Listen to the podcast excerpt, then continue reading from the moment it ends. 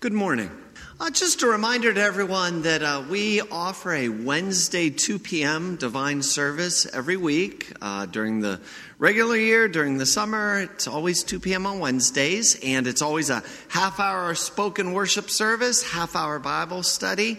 So I try my best to have everyone out of there by 3 o'clock, so usually within a minute or two of that. But the reason why I wanted to mention this service that we offer to you again is because this coming Wednesday we're starting a new Bible study. We're going to be starting 2 Timothy. We've been working through all of Paul's prison letters that he wrote while he was in prison. And the last one he wrote was 2 Timothy. So if you've ever wanted a chance to just kind of step in and try the service out, feel free to join us this coming Wednesday again at 2 p.m. Today is Holy Trinity Sunday, and as always, we will be confessing the Athanasian Creed today. Normally, we stand while we confess either the Apostles or Nicene Creed, but due to the length of the Athanasian Creed, I always ask people to please be seated at that time. So just in case you're wondering why we are sitting down for the Creed, that's why. It's just due to the length. And I'll be sure to remind everyone when that time comes. The Old Testament reading for this Trinity Sunday is from the first and second chapters of Genesis. In the beginning, God created the heavens and the earth. The earth was without form and void, and darkness was over the face of the deep. And the Spirit of God was hovering over the face of the waters. And God said, "Let there be light." And there was light. God saw that the light was good, and God separated the light from the darkness. God called the light day, and the darkness he called night. And there was evening, and there was morning, the first day. Then God said, "Let us make man in our image, after our likeness, and let them have dominion over the fish of the sea, and over the birds of the heavens, and over the livestock, and over all the earth, and over every creeping thing that creeps on the earth." So God created man in his own image. In the image of God he created him. Male and female he created them. And God blessed them. And God said to them, "Be fruitful and multiply, and fill the earth and subdue it, and have dominion over the fish of the sea, and over the birds of the heavens, and over every living thing that moves on the earth." And God said, "Behold, I have given you every plant yielding seed that is on the face of all the earth, and every tree with seed in its fruit. You shall have them for food. And to every beast of the earth, and every bird of the heavens, and everything that creeps on the earth, everything that has the breath of life, I have given every green plant for food." And it was so. And God saw everything that he had made, and behold, it was very good. And there was evening, and there was morning, the sixth day. Thus the heavens and the earth were finished, and all the host of them. And on the seventh day God finished his work that he had done, and he rested on the seventh day from all his work that he had done. So God blessed the seventh day and made it holy, because on it God rested from all his work that he had done in creation. These are the generations of the heavens and the earth when they were created, in the day that the Lord God made the earth and the heavens. This is the word of the Lord. Our second reading is from the second chapter of Acts. Peter, standing with the 11, lifted up his voice and addressed them. "Men of Israel, hear these words. Jesus of Nazareth, a man attested to you by God with mighty works and wonders and signs that God did through him in your midst, as you yourselves know, this Jesus, delivered up according to the definite plan and foreknowledge of God, you crucified and killed by the hands of lawless men. God raised him up, loosing the pangs of death, because it was not possible for him to be held by it. For David says concerning him, 'I saw the Lord always before me, for he is at my right hand that I may not be shaken. Therefore my heart was glad and my tongue rejoiced. my flesh also will dwell in hope, for you will not abandon my soul to Hades, or let your Holy One see corruption. You have made known to me the paths of life. You will make me full of gladness with your presence. Brothers, I may say to you with confidence about the patriarch David, that he both died and was buried, and his tomb is with us to this day. Being therefore a prophet, and knowing that God had sworn with an oath to him that he would set one of his descendants on his throne, he foresaw and spoke about the resurrection of the Christ, that he was not abandoned to Hades, nor did his flesh see corruption. This Jesus God raised up, and of that we are all witnesses. Being therefore exalted at the right hand of God, and having received from the Father the promise of the Holy Spirit, he has poured out this, that you yourselves are seeing and hearing. For David did not ascend into the heavens, but he himself says, the Lord said to my Lord, sit at my right hand until I make your enemies your footstool. Let all the house of Israel therefore know for certain that God has made him both Lord and Christ, this Jesus whom you crucified. This is the word of the Lord. Holy Gospel according to St. Matthew, the 28th chapter. Now the 11 disciples went to Galilee, to the mountain to which Jesus had directed them. And when they saw him, they worshipped him, but some doubted. And Jesus came and said to them, all authority in heaven and on earth has been given to me. Go therefore and make disciples of all nations, baptizing them in the name of the Father, and of the Son, and of the Holy Spirit, teaching them to observe all that I've commanded you. And behold, I am with you always to the end of the age. This is the gospel of the Lord. Grace, mercy, and peace to all of you from God our Father and our Lord Jesus Christ. Amen. After Jesus died, he rose from the dead. He appeared to hundreds of his followers, proving he was alive. Today in our gospel reading, Jesus took his 11 apostles up a high hill in Galilee. Jesus was going to ascend into heaven. He was done with everything he needed to do. Jesus was going to leave.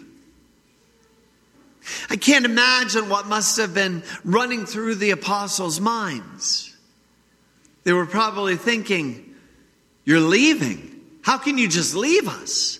After everything, how can you just go away? But Jesus was going to leave. And the apostles would not see him again for quite a while. They would not be able to reach out and touch him again for a long time.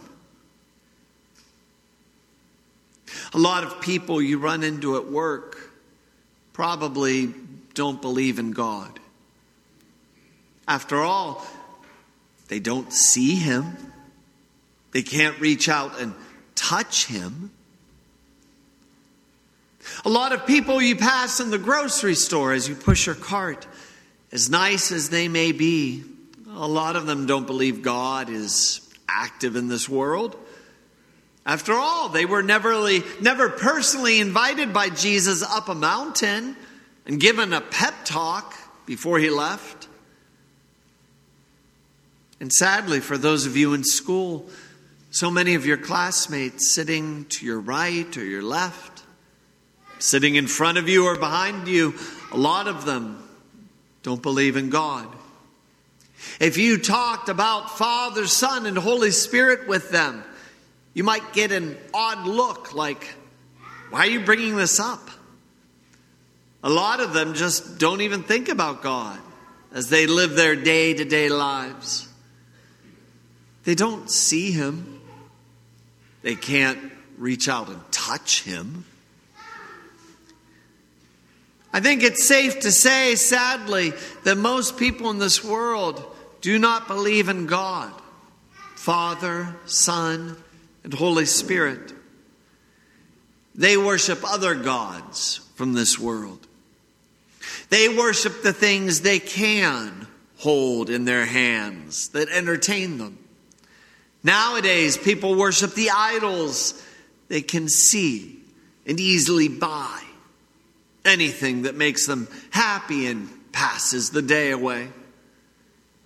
So many people in this world worship the idols they love to stuff down their throats. Food can become something that literally satisfies people's hearts more than even God. Nowadays, unbelievers and even Christians can fall into this trap. We can fall in love with what we see and touch and taste. Easy to fall into this trap because it's hard to see, touch, or taste God, Father, Son, and Holy Spirit. Or is it? Most people in the world today wrestle with the same problem the disciples had 2,000 years ago. They both wrestle with the same thing. How do I worship God if I can't see God? How can Jesus be near me if Jesus is far away, up in heaven? You know, that's something even faithful Christians may wrestle with. We want to know God is here. We want to feel that God is present in our lives. And there's nothing wrong with that. We want to see with our eyes that God cares about us enough that He wouldn't leave us. There's nothing wrong with that. And we want to know we are precious enough in God's eyes that He would stick it out with us through thick and thin, on our good days and especially on our bad days. And there's certainly nothing wrong with wanting that. Nothing at all. Because that is exactly what Jesus wants. Jesus wants nothing more than to be with you. God the Father wants nothing more than for you to see Him. And God the Holy Spirit wants nothing more than to wrap His arms around you. And thankfully for us, this is exactly what God does. After Jesus died and rose from the dead, Jesus took the 11 apostles up a high hill in Galilee. Jesus' earthly ministry was completed. He died on a cross and rose from the dead. That was all finished. But it's wrong to say that Jesus' work was done. Absolutely not. Jesus had a lot more work to do. So did God the Father and the Holy Spirit.